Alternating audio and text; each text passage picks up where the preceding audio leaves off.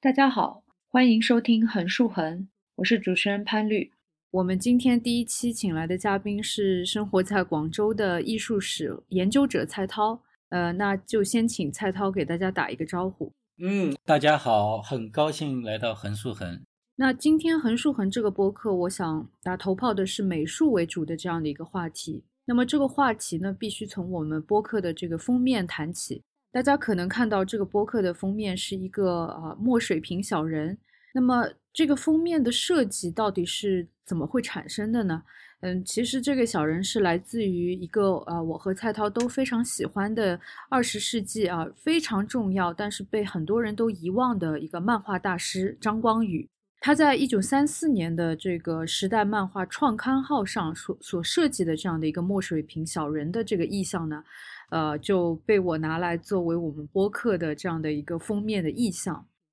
嗯，张光宇这个人其实可能大家听名字不是非常的熟悉，但是我相信，呃，我只要说这个《大闹天宫》啊这部家喻户晓的动画电影当中的这个孙悟空其实是张光宇设计的呢。那可能大家对他就会稍微又有一些认同感。那呃，可能一开始我们先让蔡涛来讲讲他作为一个呃，他自称为是一个张光宇的粉丝，也就是光宇迷，首次接触张光宇的这个契机大概是什么？嗯，其实我的那个回忆吧，经常断片，所以我自己好像很主观的，每次都在。重新的去回忆怎么第一次接触张光宇，我也觉得很有意思。我其实这两天很理智的追溯了一下，应该就是我们在哈佛的时候，呃，因为我自己的那个论文是关于这个抗战时期的这样的一个现代艺术的一个大的转向问题，所以其实那次在这个哈佛的图书馆里边，其实是一个非常深度的去发现了这个。漫画家这个群体，他们在抗战初期的这样的一个非常活跃的状态，而我看到的，其实中间的一个灵魂人物就是张光宇啊。当然，就是慢慢的也追溯到了他跟墨西哥的一个关系，所以就特别特别的兴奋。所以这之后，我想有一系列的一些契机，特别是在北京画院啊，也买到了一本张光宇的一个画册啊，尤其是对里边一九六零年。他为那个钓鱼台国宾馆设计的一幅这个壁画，叫《北京之春》啊，呃，我就特别的惊讶，在毛时代居然有这样的一个现代主义的一个一个高度的一个表现，呃，所以就说，呃，跟张光宇的结缘就一步一步的这么这么走过来了啊，所以我想大概大概就是这样的一个契机吧，嗯，那或者也说一下，你首先接触到张光宇的第一幅作品是什么？是《北京之春》还是其他的作品？呃，我觉得可能真的打动我的，应该还不是《北京之春》，应该就是他在三十年代在一系列上海的刊物上面，呃，连续发表的民间情歌。呃，我觉得就是太妙了啊！就是我们说对于这样的一个情欲世界的表现，能够通过啊这样曼妙的一个笔法表现出来，应该说在在我自己所了解的这个中国现代艺术在三十年代的一个整个的面相上来说，呃，真是太妙了，嗯。太妙了。那呃，其实我也想稍微讲一下我自己是呃如何接触到张光宇的。那第一次应该是在我大概只有十一二岁的时候。那那个时候家里有一本书，我记得是叫这个《世界漫画大观》还是《世界漫画大师大全》这样的一本非常厚的，像字典一样厚的一本书。然后这本书涵盖了全世界的各种漫画。呃，而在这本书里呢，就是我第一次看到了这个张光宇的作品。不过这里可能呃要也让蔡涛先再解释一下，就是说我们今天讲的这个漫画，呃，和我们后来所经常用的或者说去呃所知道的这样一个日本的这种动漫或者是 manga 这个概念其实是不一样的。呃，我们今天讲的这个张光宇的这个漫画，其实是一个大概什么样子的脉络？可能这个也想让蔡涛先给我们解释一下。现在其实很多的那个写作里边啊，有时候他过于把这样的一个漫画的历史线索拉得过长，甚至都追溯到追溯到汉代去了啊。其实我想，我们我们讨论漫画，还是应该在一个非常明确的一个现代的语境里边来看待。呃，尤其是在那个像这个十九世纪末期啊，像这一系列的这个政治讽刺漫画呀，呃，它通过这个日本啊，通过欧美啊这样传进来，我们其实是在这样的一个近代史的脉络上面才看到一系列的，包括这个现代的这个印刷传媒啊，这是非常关键的一个能够。将这样的一种形象表达和这个大众文化呃非常密切的联系起来，我觉得这个上面我们才能够真正的准确的去定位呃何为漫画。那所以我们就大家非常那个熟悉的，比如民国时期的一个漫画家就是丰子恺是吧？他也是一个留日画家，他也是大量的在这个杂志上面进行这个传播啊，所以这是跟这个张光宇当时来说是。是这个同一个时期的另外一个重要的一个漫画家，所以我觉得就是还是尽量的要把他这个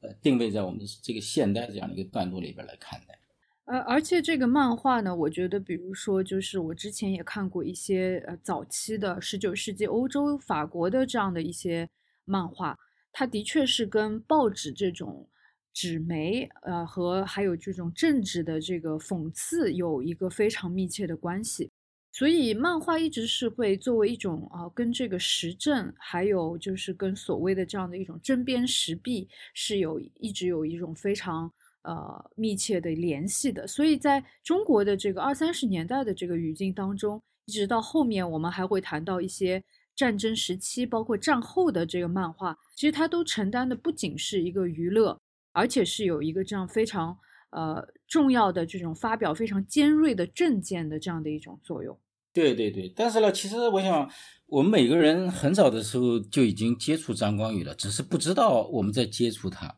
所以张光宇有一个非常宽而广的这样的一个一个一个蔓延的这样的一个就是传播的渠道，尤其是我们小时候都看过的大闹天宫，所以这个时候伴随我们童年成长的一个很关键的点。但是其实我们是，包括我自己在。在这个大学阶段啊，接受这个美术史的教育啊，后来我自己在美术馆期间也待了十几年，都没有张光宇这个人物，所以我觉得很神奇。这个人一直陪着我们成长，但其实我们根本看不见他。呃，的确，这个呃，我就话说回来啊，就是说我第一次接触到张光宇的这样的一本漫画大全这本书哈，那呃，他这本书的这个编排很奇特，就是他中国的这个部分。是放在最后的，但应该这本书是一个中国的编辑和出版社出的，所以它不是一个翻译。但是他就把中国的这个漫画，好像压轴大戏这样，就放到了这个最后。嗯，然后呢，当时我印象非常深，就是说这本书其实是呃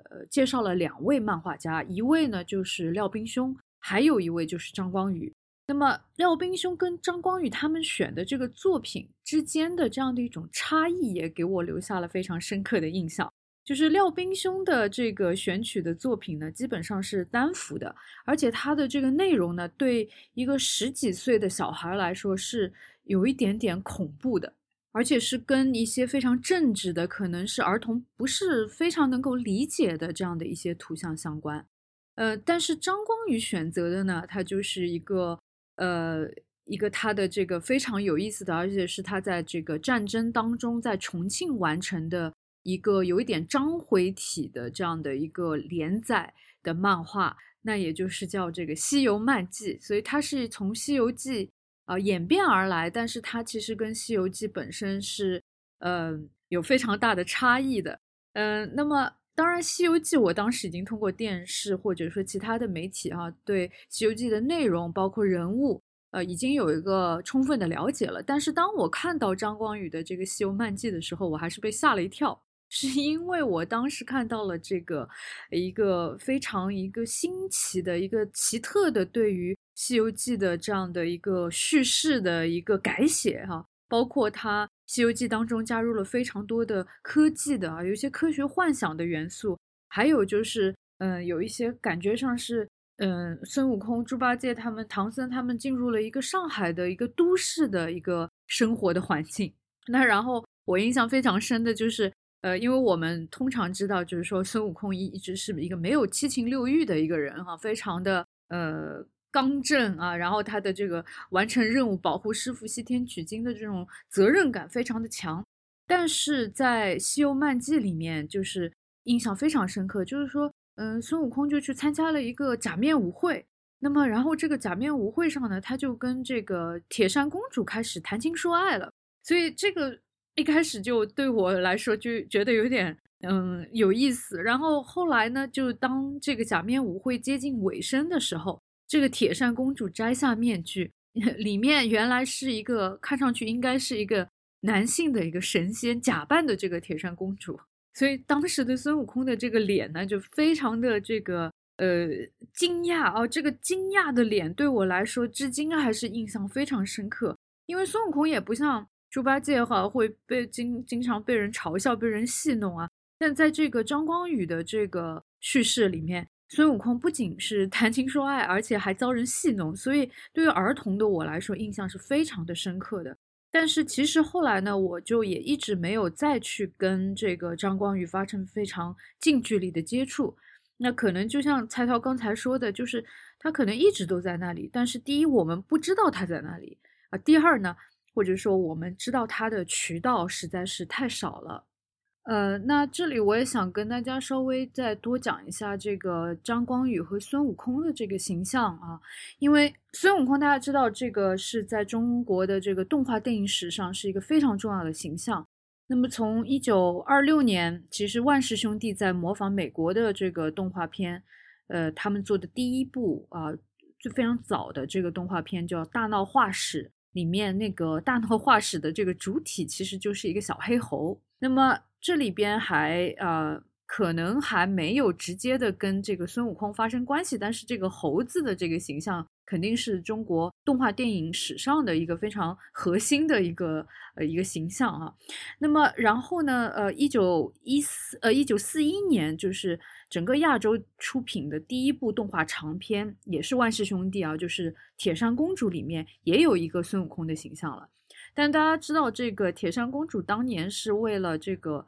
嗯，去呃呼应呃美国迪士尼的这个呃白雪公主这样的一个动画长片，那么他说我们也可以有一个公主的形象哈，就是铁扇公主。那这个铁扇公主里边的这个孙悟空形象，其实嗯非常直接的，你可以看到它是引用了一个就是迪士尼的这个米老鼠的这样的一个形象。那么。然后呢，这个到一九四五年，张光宇刚刚我们提到的这个《西游漫记》里边也有一个孙悟空的形象了。但这个孙悟空呢，虽然他也用了这个京剧的脸谱这些元素，但他是一个嗯比较矮小，而且这个他的脸是有点好像一个倒倒梯形的一个呃一个形状哈，它不是我们后来在这个大闹天宫里边看到的非常有名的这个桃心脸哈，所以它其实。在这个过程当中，其实张光宇也是呃吸收了之前的嗯这个孙悟空的这个形象，一步步从一个可能呃之前比较呃依赖于模仿的孙悟空形象，到最后张光宇将这个孙悟空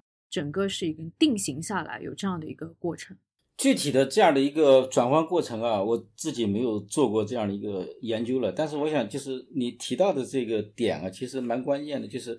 其实怎么说呢？就是我我我觉得就是呃，张光宇他其实一直在寻找这样的一个形象啊，能够呃能够用这样的一个形象啊，去这个去去去这个克除这样的一种伪善。我觉得这个在读孙戈老师的书的时候，他。讨论鲁迅的时候，也是有这样的一个一个点，就是怎么样去这个对这样的一个伪善啊，展开他一系列的这个就是笔锋上的征伐。我觉得正好跟鲁迅相对的中国，另外就有一个张光宇。其实张光宇就是利用孙悟空这样的一个形象，那么去去进行这样的一个社会的一个批判的，他展开这样的一个一个角度的一个叙述的。所以在这个过程当中，我们也可以看到，其实。哎，我觉得那个年代里边，像张光宇这样的一个新媒体人，他首先面对的其实就是一个电影媒介这样的一个平台。所以在这个平台里边，他当然呃非常熟悉整个的这个迪士尼的这样的一个影业的一种基本的风格。所以我觉得他其实一直都是有这样的一个雄心啊，希望发明出自己的这一套语言，呃，来跟这个好莱坞展开对话。但是呢，在这个孙悟空的这个形象里边，其实也已经融会贯通了，包括他自己非常熟悉的这个京剧舞台，呃，包括他这个非常熟悉的这个就是墨西哥艺术啊，然后还有大量的中国的这个民间艺术的这些成分啊，以及我觉得也非常重要的，他对于这个日本的民意的一些反思的这样的一些角度，我觉得都都融入进去了。所以这样的一个孙悟空造型，尽管非常的简练啊，但是呢，它其实是经过这个啊 这样的一个非常复杂的一个一个融会贯通之后的一个产物。所以这个在毛时代能够诞生出这样的一个动画形象啊，我觉得真的是中国现代美术史的一个非常亮眼的一个高潮阶段。嗯。呃，那其实讲了这么多呢，还都属于是暖场啊。我觉得好像还是没有正式的，呃，能够介绍一下张光宇这个人。所以我想就呃先来引用蔡涛啊，在此之前在网络上也发表过的一篇文章里边，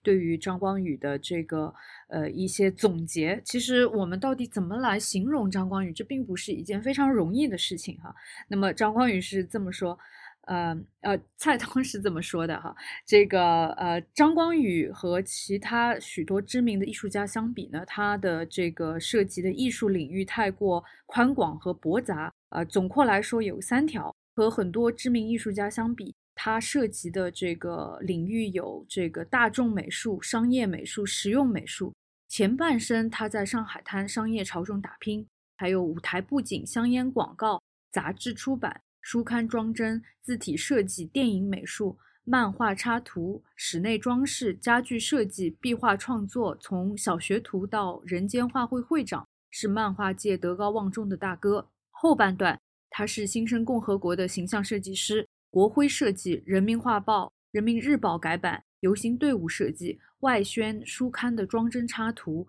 国字号楼堂会所里的这个室内设计和壁画工程。筹建中央工艺美院，整理民间艺术遗产，培养装饰艺术人才，无处不见他打杂差的这个忙碌身影。最后以一部享誉国际的动画片《大闹天宫》的造型设计谢幕。呃，所以这么多东西呢，都可以说在张光宇的身上找到哈。然后今天，但我们其实还是没有好好的去呃，在学术上去对他进行研究，或者说，嗯。让大众更多的来了解他，这个是我觉得非常可惜。所以，我们呃横竖横的播客的第一期呢，也是我自己比较偏心的，就是想把对于张光宇的这个讨论呃放在第一期。那么，呃，我们从张光宇的这个生平和他的呃几个比较重要的作品呃来详述一下他的成就吧，怎么样？对。所以他就是在那个一九零零年出生，所以正好跟二十世纪了，完全是这个平行的这样的一个呃这样的一个艺术精灵了。所以他在就是出生于这个江南的无锡啊，父亲呢他是一个医生，所以后来呢也是家里边培养他到上海去经商，但是他好像一下子就迷上了京剧，并且从这个舞台布景啊，就很快的就。呃，滑到了这个所谓的这个就是广告设计，他是加入了这个南洋烟草公司嘛，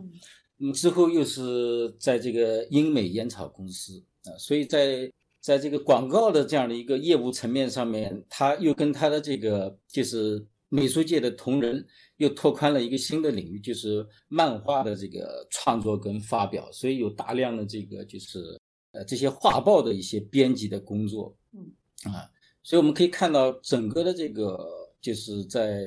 在二十世纪上半叶的这个上海滩啊，它提供的这样的一个就是市场的一个活力，是真正的张光宇能够成长起来的一个重要背景。嗯，所以为什么我想我们为什么做了那么多年的这个，比如美术馆的这些展览啊，还有说我们这些呃研究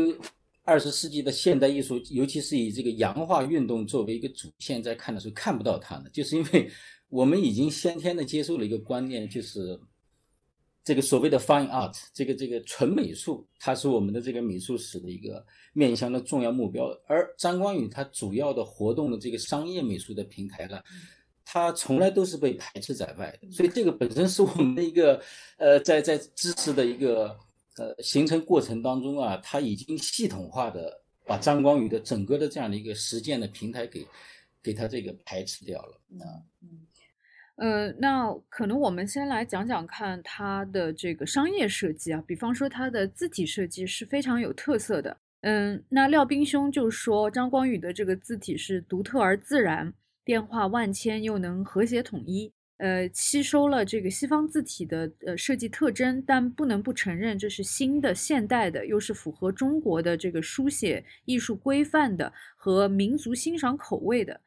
嗯，那其实我们播客的这个封面的横竖横这三个字呢，其实也是根据它的那个漫画时代的这个字体，呃，请设计师重新再去呃延伸出来做的这三个字。那么当然，它还有很多的这个作品啊，那么。除了我刚才呃讲的比较多的这个《西游漫记》之外，还有比方说这个蔡涛首先接触到的这个民间情歌，还有这个《水泊梁山英雄谱》。那么这些作品，你觉得它的成就如何？或者说这些作品的特点或者特别之处在哪里呢？因为其实呃，我们也是要看到有一个特别有趣的面相，就是在整个新文化运动当中啊。这些先锋人物其实很多都是在一个跨媒介状态的，所以他们往往都是在，呃，在文学啊，在舞台啊，还有在这样的一些就是平面的这个设计层面上面就是活跃。所以张光宇就是这样的一个人物，他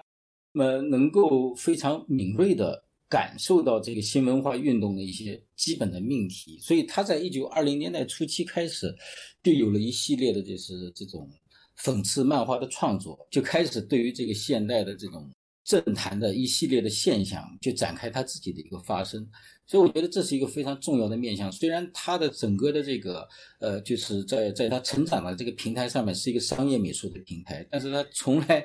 都是在一个共和体制下的一个新鲜的国民，所以他拿着这种新鲜国民感觉，呃，去去展开他自己的发声。我觉得这是非常重要的一点啊，包括他的这种现代文学的感性。能够把它转转化到一些呃文学的插图上面，所以这里边我不能够把它就是绝缘成为一个呃非常封闭的，就是在一个美术领域里边进行精美设计这么一个人物，他他从来都是一个现代政治的一个很活跃的声音。那像民间情歌啊，因为呃这个《西游漫记》后来我们知道它在各地有展览的，但是像民间情歌或者《水泊梁山英雄谱》。这些它是以一个怎么样的形式？是连载还是在杂志上的这样的一个呃连载形式跟大家见面的呢？就是在这个时代漫画还有独立漫画，就是由他自己在主办的，就是包括这个也是以少学美作为重要背景的这样的一个时代系的一系列的出版物里边，所以他的这这样的一个民间情歌啊，就是当时就是在这样的一个平台上登场。所以，如果缺少像呃像这个邵学美这样的一种眼光啊，我觉得这样的事情也没办法获得一种回应。嗯，呃，我看民间情歌也觉得非常有意思，因为他的这个情歌真的是采采了这个民间的歌谣，呃，而那个歌谣本身真的是非常的呃生猛的，具有这个。民间的这种色彩，然后非常大胆的去表达这种情欲的这些歌谣的这种文字啊，那么这些文字本身其实并不是一个非常精心雕琢的，或是一个呃外来的这样的一个东西，它是非常有这个乡土文化色彩的。呃，但是张光宇的这个插图呢，我又觉得它又不仅仅是一个非常乡土的东西，它是很好的将呃。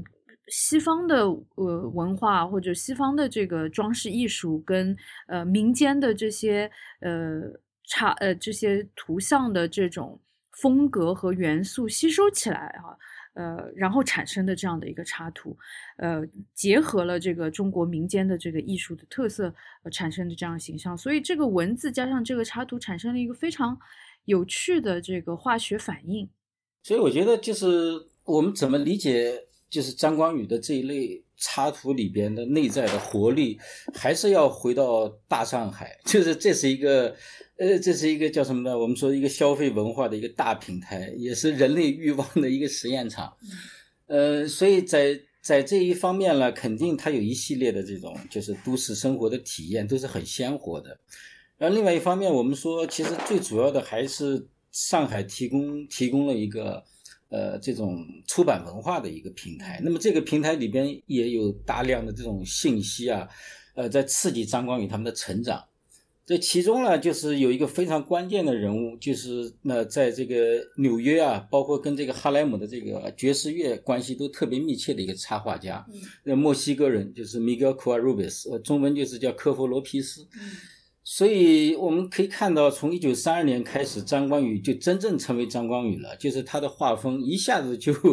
就出现了一个很神奇的一个变化。嗯，所以其实我们可以看得出来，这个这这就是来自于这位墨西哥画家的一个刺激是非常非常深刻。呃，那么他怎么会遇上这个 Covarrubias 的呢？这个细节能不能给我们讲一下？科沃罗皮斯首先相遇，我想应该就是因为他。他参与这个插画的，像《纽约客》啊，还有《名利场》啊这样的一些，呃，在当时上海都非常容易买得到的杂志，呃，这杂志当时卖的很贵，但是张光宇一直追着买，所以我们可以看到，就是这类，就是从这个平面媒体的全球传播的角度来说，呃，像张光宇这样的一个根本就没有进过美术学校的一个艺术家，他为什么能成长成这样的一个巨人啊？所以他有他的一个，呃。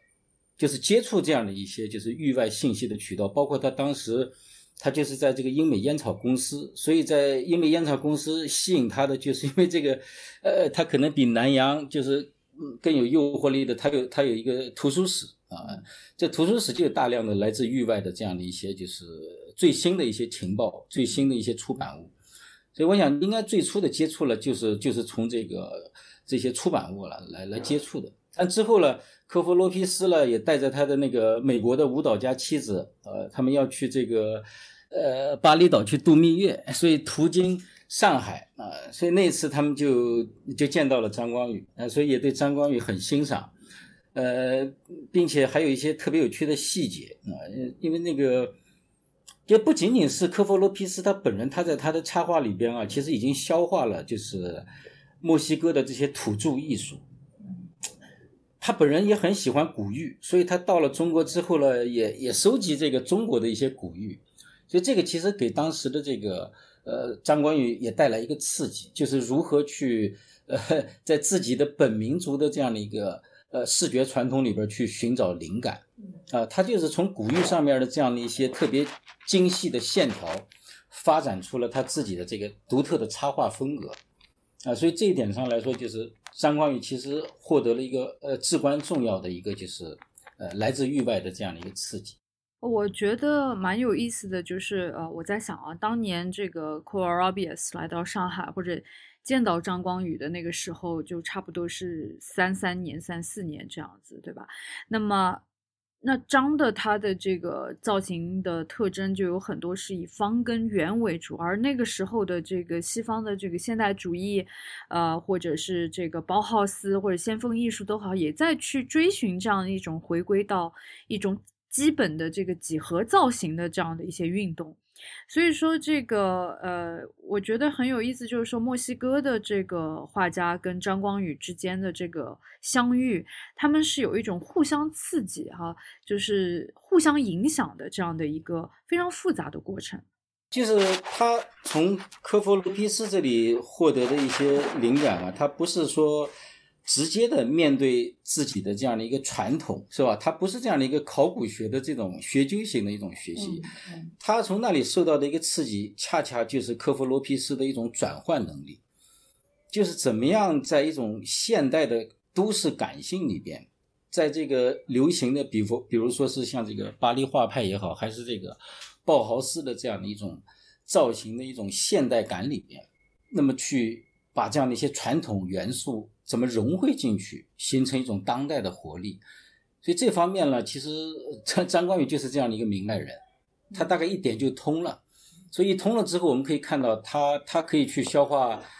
良渚的这种古玉，他可以消化这个青铜器的这样的一些纹样，他也可以消化明代的家具的这样的一种简约的造型，是吧？也可以连通到就是近邻日本的一系列的这个民意运动上去。所以我觉得这其实是对对张光宇来说是至关重要的一个时刻啊，就是墨西哥艺术打开了中国现代艺术的一个大门，可以说。嗯，讲到这个民艺啊，就是这个民间艺术啊，因为我看材料也说，就是一位另外比较重要的这个装饰艺术的前辈张丁，他说张光宇是亚洲装饰艺术的骄傲。呃，他所以他认为他不光是在这个中国的语境之下，他在整个亚洲，呃。就刚刚你提到的这个他跟民意之间的关系，我觉得其实是非常缺乏讨论的。那么，所以我接下来就是有两个问题想请彩涛也多聊一下，就是第一个就是张光宇的艺术跟他所处在的这样的一个亚洲的语境啊，尤其是跟日本的民意的这个崛起这样的一个关系。嗯，那第二呢，就是张光宇虽然他的这个呃受到的各种，我觉得现代艺术、西方现代艺术的影响非常大，但是他其实本人并没有。呃，留欧或者留日的这样的一个背景，他其实出国经验非常的少，他可能唯一一次比较长的就是去了日本。呃，那所以就是呃两个问题吧，一个就是他跟这个亚洲之间的这个关系，还有他的这个日本之旅。嗯，所以我想，对二十世纪的呃这个中国美术史来说，基本上所有的这些重要的艺术家都回避不了一个日本作作为一个重要的一个参照系。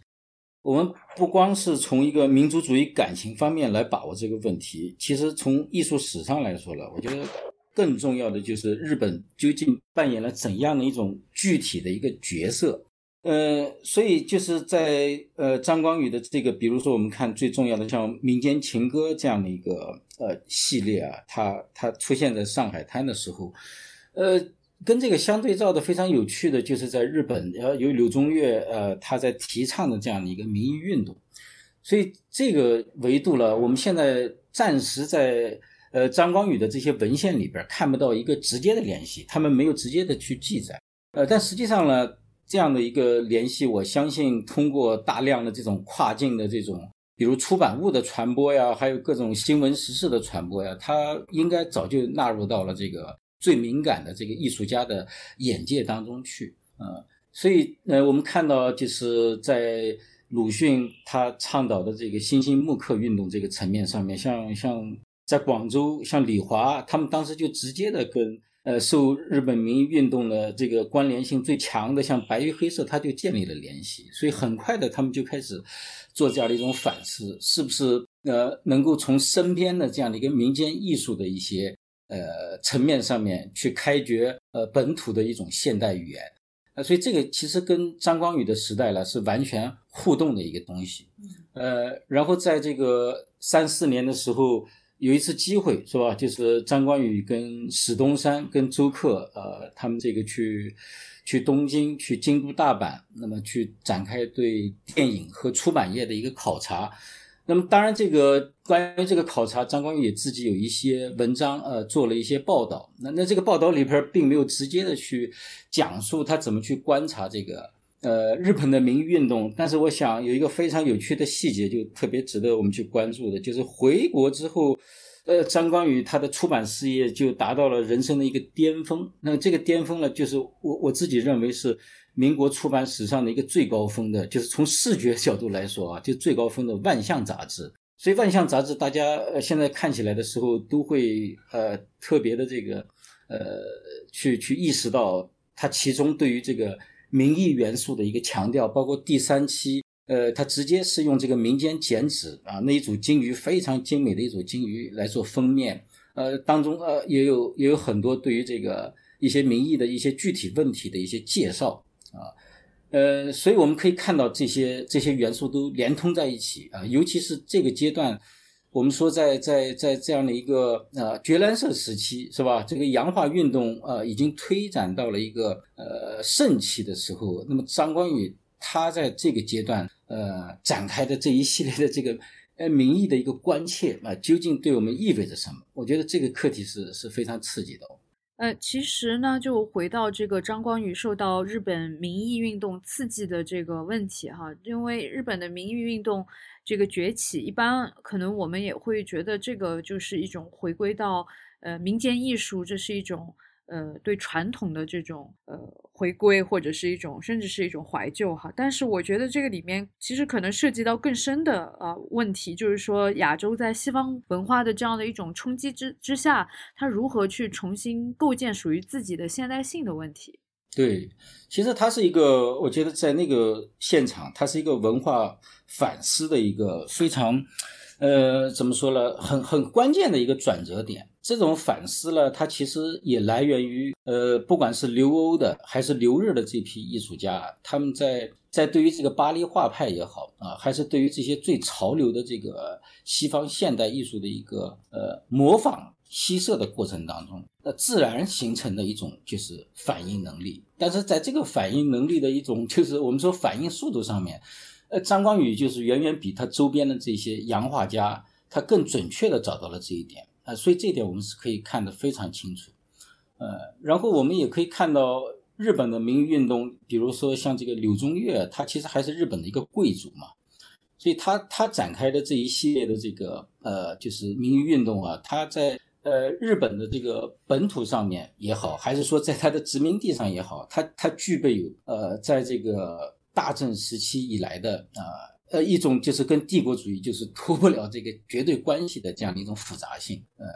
但是我想张光宇受到了这一系列的这个刺激的时候呢，他他的反应呢，我觉得就就会看到了，他是站站立在中国作为一个呃比较脆弱的新生的这个民族国家的层面上面，他自己的一种就是呃就觉得在民意层面上面可能展开的一种很丰硕的一个面向。那我这里就想再引一下这个张丁的这个总结，我觉得他对这个张光宇艺术的特点的总结非常有意思。呃，张丁认为那个他的艺术最鲜明的特点是造型观念和思想和他的本人的体型一样，是内方外圆，圆中寓方，方中寓圆啊。说这是从中国从古代青铜器、玉器到后来的这个金石书法美学上的重要规律。被张光宇继承过来，再加上他的现代艺术的修养，又加上他独特的呃艺术语言，天才般的发扬光大，形成张光宇的风格，也成了可以说是这个中国装饰风格的代名词。对，所以张丁他还有对于这个呃张光宇他作为亚洲的一个代表这样的一些。呃，论断我觉得非常准确呃，就是我们现在看这个现代艺术史的一些表述啊，还是还是比较少一个怎么说，在在东亚之内，我们怎么看待张光宇的成就这样的一个维度？呃，我觉得张丁本身他他在五十年代的时候，他曾经去巴黎啊，去去参加过这个世博会啊，所以我觉得他有这样的一个世博会的一个。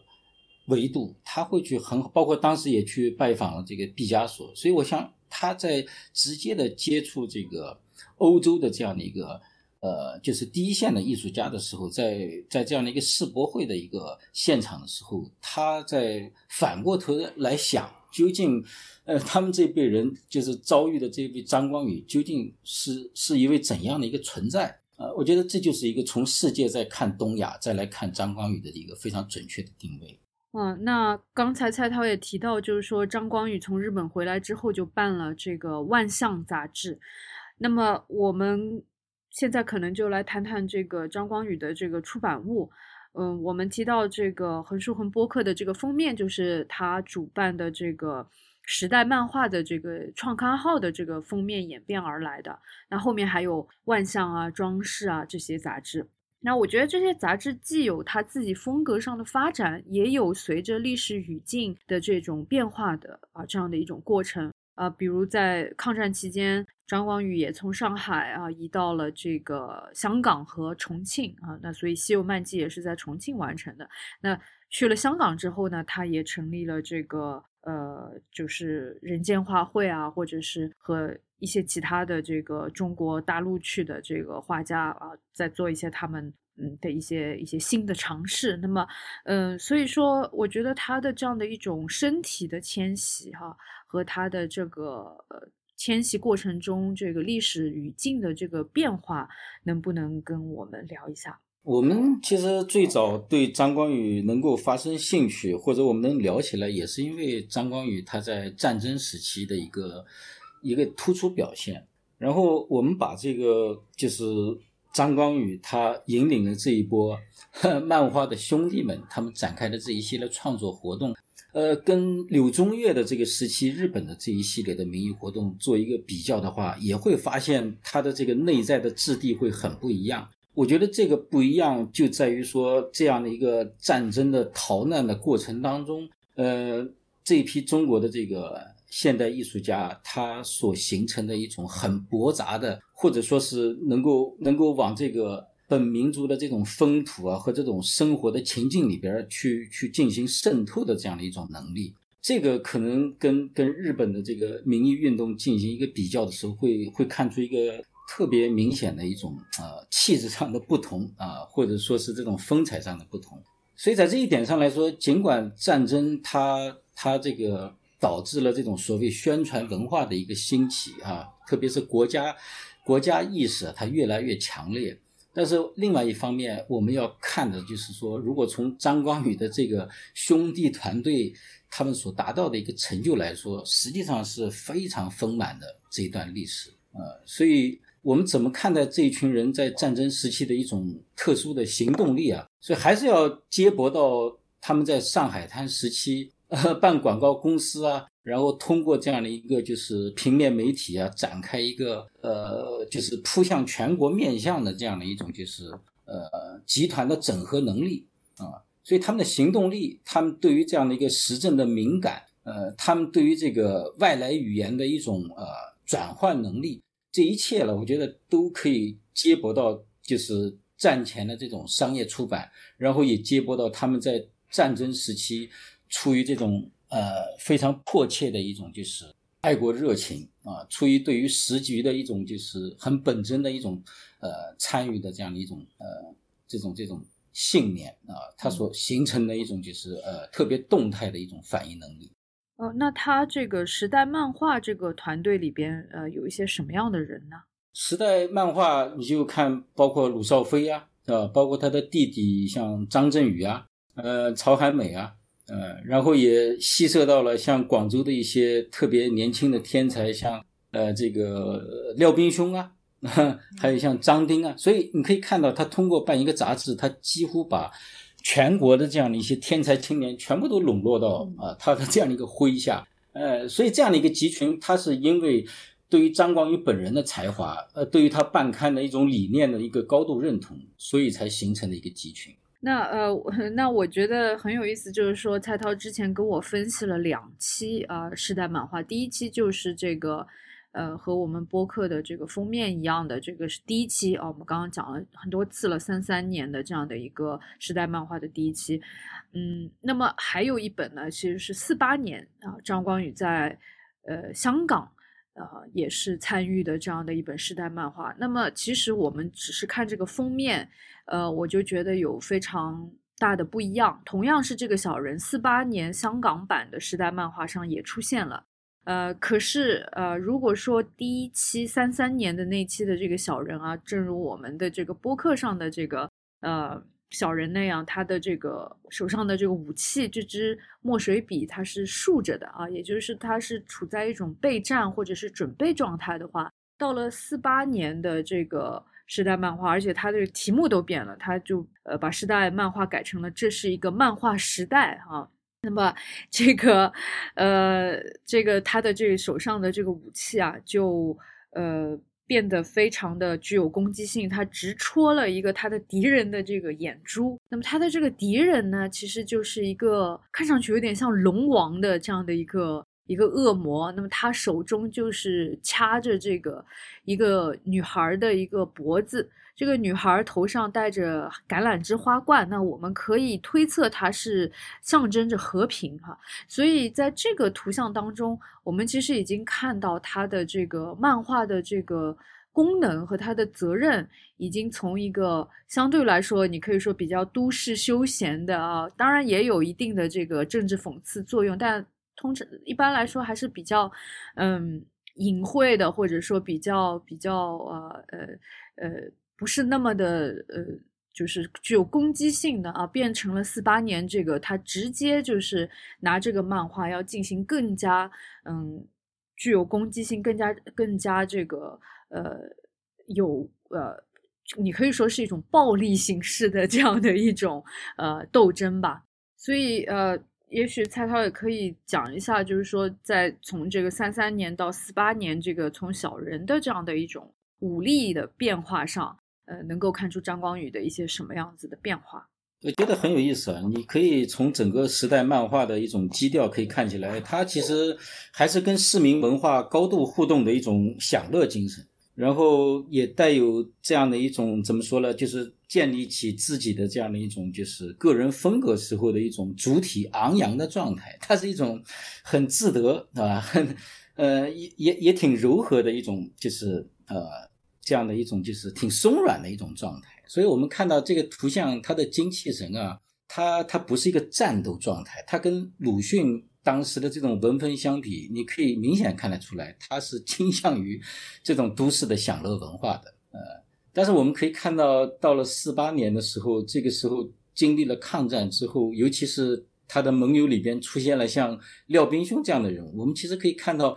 四八年的这个就是更加。接近于这个堂吉诃德的一个战士的一个形象啊，他已经完全实体化了，甚至我们可以看到，呃，整个的这个人物的这种肉体，他都已经实体化了，所以他更加的就是强调他作为一个战士的一个实体的存在，而而而而把原来的这些呃比较享乐的这样的一种气质啊，他大概都扬弃掉了。哦，那么他这个在香港参加的这个人间画会，呃，蔡涛能不能跟我们再多聊一下？人间画会太重要了，就是我们现在还很少意识到这个画会的重要性。呃，可能也是因为它是在这个国统区建立的一批比较倾向于自由主义的艺术家形成的群体。那他的那个灵魂人物，呃，是就是木刻家。黄兴波，所以他那个从云南的前线啊，就是复原到了香港之后，他就是看到越来越多的这个内地的画家，因为内地这个时候，呃，对于这个左翼文化打击的比较厉害，所以很多的艺术家就从上海啊、广州啊、重庆啊就云集到了这个香港，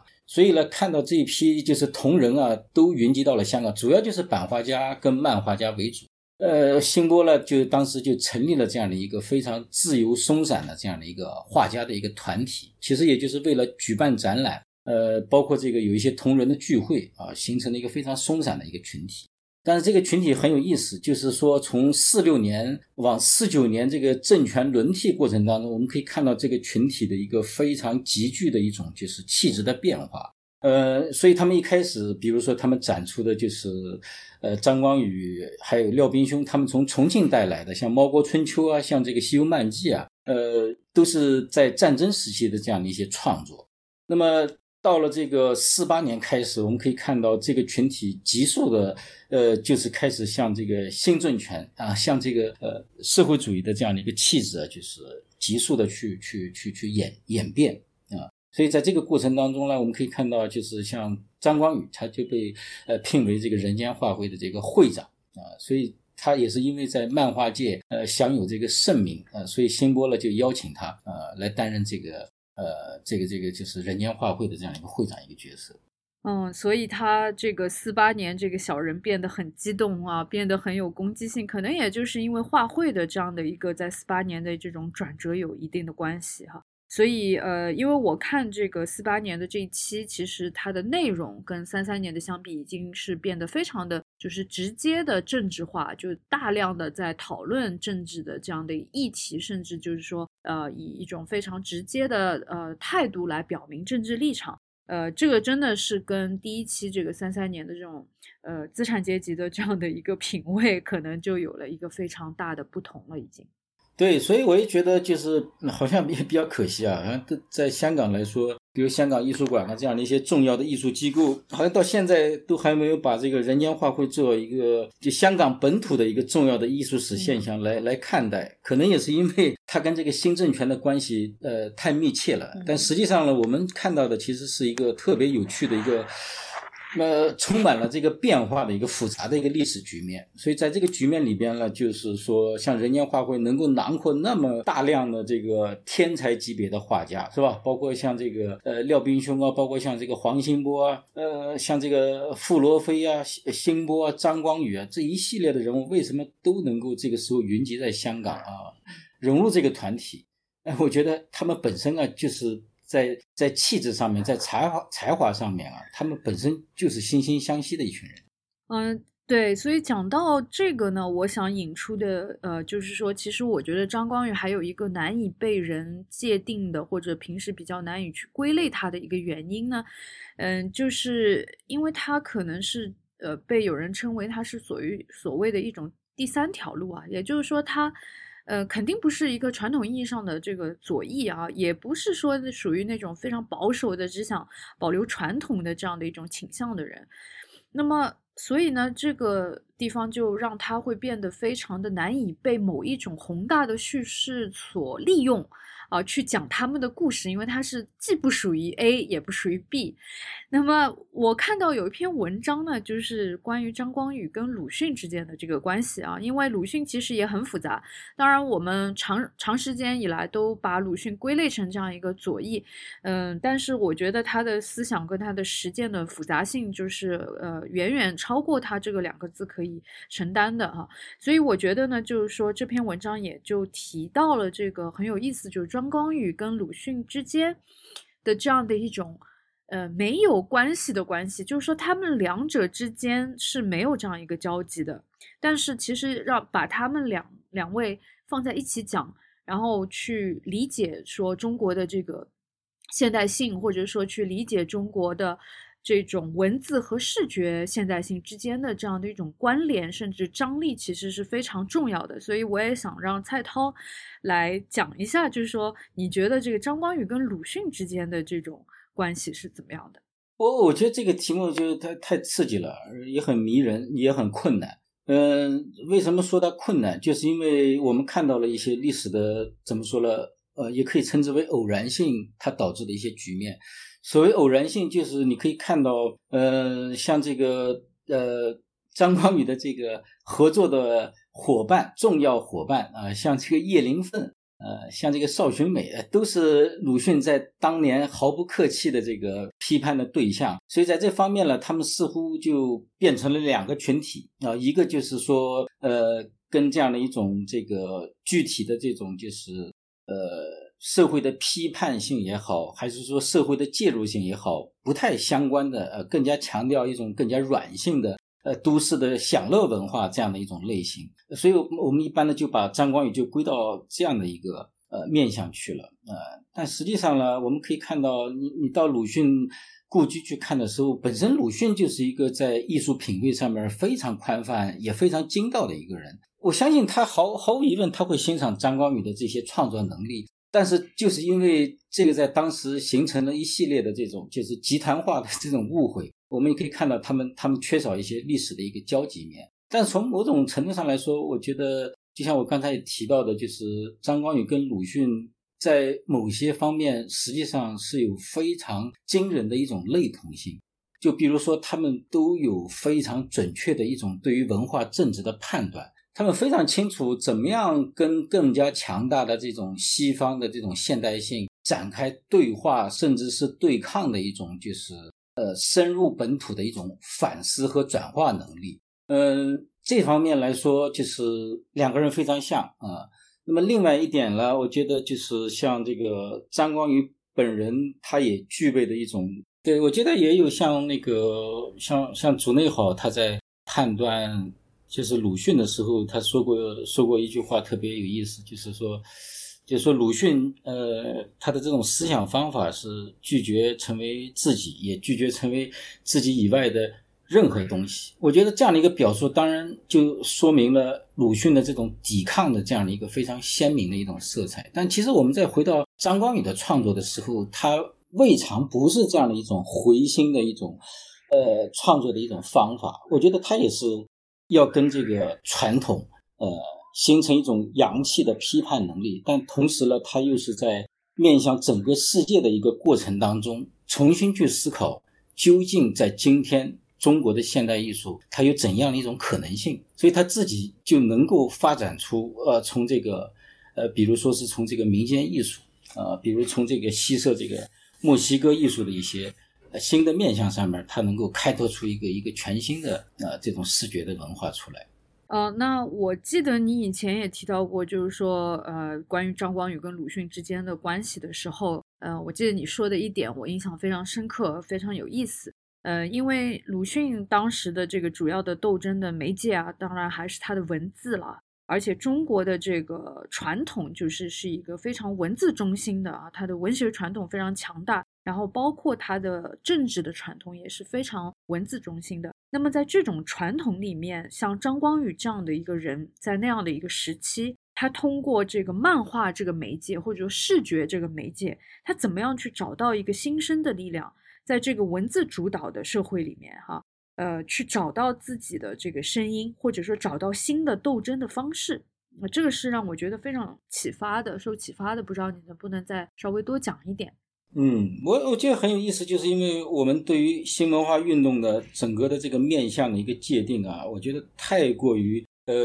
倾向于对于这个文字媒介的一个强调。嗯，有一个特别有趣的现象，我们现在想想也挺有意思，就是像鲁迅，他为什么到了这个。呃，特别是二九年之后，他有大量的精力投入到呃跟这个木刻青年之间的这样的一种合作的关系，所以我想鲁迅可能本人也已经意识到了文字媒介啊，它在整个的这种启蒙运动啊，包括动员民众方面的一种局限性，甚至其中还有一些非常他他认为非常非常严重的一些陷阱，所以在这个层面上，我们可以看到就是鲁迅的这种视觉转向啊，或者我们。不称之为视觉长，就是他从他从在这个北洋政府时期啊，在教育部做检视的时候，就已经开始意识到这样的一个视觉文化的发达，对于整个的这种就是呃提升民众的这种素养，呃有多少重要的这样的一个意义。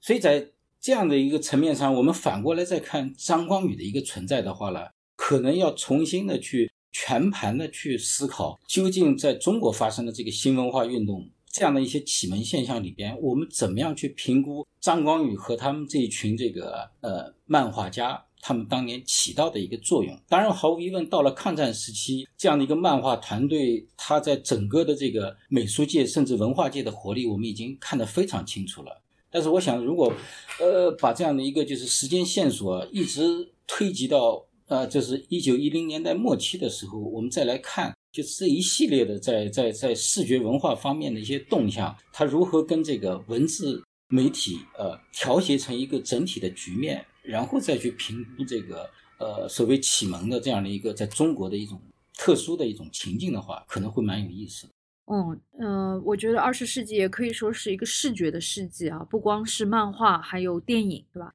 那其实，呃，张光宇也有参与到，不光是动画电影，也有其他的这个电影里边，比如说参与到这个舞台设计啊，或者布景道具的设计里面。那么，嗯，有的时候我看见张光宇的这个插画，我也有一种他是似乎在就是画一个那个电影的分镜头，或者说是一个电影取景的那样的一种感觉在里面。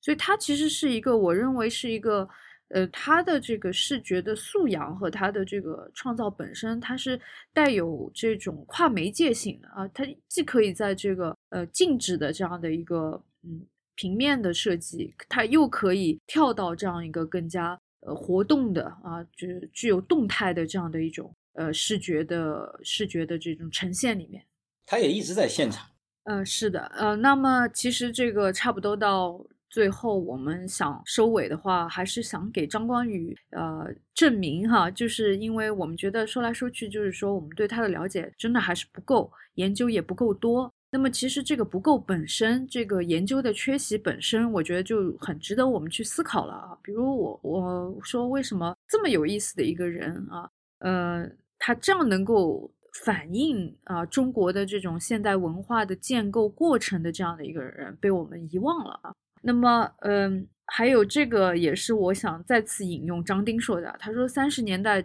最高成就的画种不是绘画，不是中国油呃中国画，也不是油画，而是木刻和漫画。啊，这个我觉得也非常的认同的。嗯，那么然后在这个木刻和漫画当中的代表作者就是张光宇。那么然后啊，他还说，我们所熟知的这个中国的现代艺术啊，这些正统艺术的艺术家，包括齐白石啊、张大千啊、徐悲鸿啊。刘海粟啊，我们似乎都耳熟能详啊，但是我们对于这个漫画插图、装饰画，甚至一些商业的这个美术，呃的形态或者视觉艺术的这种研究和介绍，或者如如何我们把它放在一个历史的定位，这个做的工作实在是太少了啊。但随着这些作品，其实是影响是非常大的，因为它随着这个大众媒介，它是可以深入到这个千家万户。产生呃非常巨大的影响力，所以他认为其实张光宇是完全可以跟像齐白石或者黄宾虹这样的艺术大家相提并论的这样的一个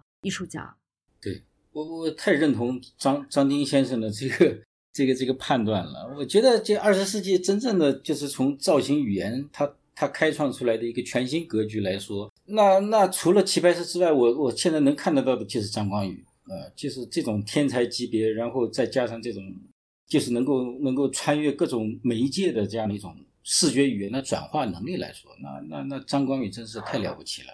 所以我们为什么看不见他？这个这个原因其实很简单，就是因为我想我们更多的时候在认识一些历史现象的时候，是根据一些通行的诠释话语。呃，就是比如打个比方，像这种美术学校这样的一些层面上来说，像一九一二年，呃，刘海粟他们他们开始引进这样的一种现代美术教育制度的时候，那当然是一个一个全新的格局，是一个开创的局面。但是越往后面看，我们越来越觉得，比如像中央美院的创建也好，还是说我们对这种体制的一种认知也好，它越来越。跟新的诠释形成了一种就是合谋关系，这种合谋关系里边，它就会产生一系列的这个呃充满偏见的一些就是分类法。所以，比如说是国画呀，是吧？还有油画，它处于一种优势媒介状态。但是，另外设立的一个中央工艺美术学院，就是以这个呃这个张光宇啊、张丁他们为首的这一批这个艺术家，他们在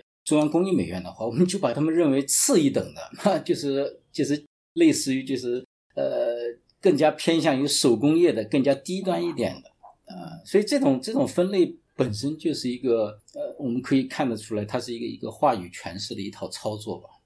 对，或者说就是艺术史的这个书写，它自动的就将这个与商业相关的一些视觉作品呢，它就剔除出了它所谓的这个正统的历史书写里面。所以，恰恰在这个层面上面，我们更看到了在商业层面上面，一个张光宇是如何自然而然的成长起来的。所以我看到他一九二九年的时候，他就有一段话，我觉得印象特别深。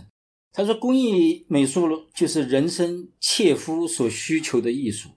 追求出实用与感觉上的愉快，呃，与人生一种安慰。”我觉得这个定位恰恰衔接了在新文化运动时期啊。应该说是最深切的一种，呃，对于这个现代中国人能够自由成长、能够自由的去去去发展的这样的一种期许在里边。我觉得恰恰，呃，在这一点上来说，就是从商业美术的层面上来说，张光宇回应了那个时代的一个最深刻的命题。哎，对，包括呃，这个整个所谓这个高文化跟低文化之间的分割，哈，就是这种分割本身，它其实会造成一个。呃，什么样子的遗漏让我们错失了什么？这个其实呃很值得我们去思考。所以张光宇有一点他很厉害，他能够打破这些 语词的牢笼，他不信这些东西，他他有一种我觉得像生理本能一样的东西。他他自己就说嘛，他说人们有一种本能，就是爱好装饰和自然美的。我觉得这就是他的一个非常 那个深刻的一个信念。嗯，所以他也希望很多东西。他做出来的东西就像植物一样，让它自动的生长出来。嗯，所以它它不会信那些语词的这样的一些就是呃限制的东西。对对对对。呃，在这里呢，我也想讲到这个，想说一下，就是之前我在日本的福冈亚洲美术馆待过一段时间哈，那么我就发现他们的这个馆藏。的这个里面就是有很多是不是以艺术家作为中心的一些来自于日常生活，甚至跟商业相关的这些作品，那就包括中国的，比方说这个月份牌广告，还有这个宣传画啊，还有包括我这自己这两年也比较感兴趣的这个外销画，这个都是他们的这个兴趣点。那也就是说，我们按照一般的这个。是，就主要是西洋艺术史的这样的一个理解，就是说我们必须要有一个艺术家作为主体，然后呢来展开这样的一个时间分段啊，或者是风格的这样一种归类啊，这样的一个做法。但是福冈亚洲美术馆呢，他们就认为这些日常生活的大众的啊、商业的，甚至是实体的物件也可以被收入到他们的这个馆藏。那比方说，他们出现，他们就收藏这个出现在这个孟加拉国街头的涂满不同的这种绘画的一三轮车啊，就三轮车这个本身和它的这个绘画，它也收藏了。就这些也作为一个所谓亚洲艺术非常重要的一部分。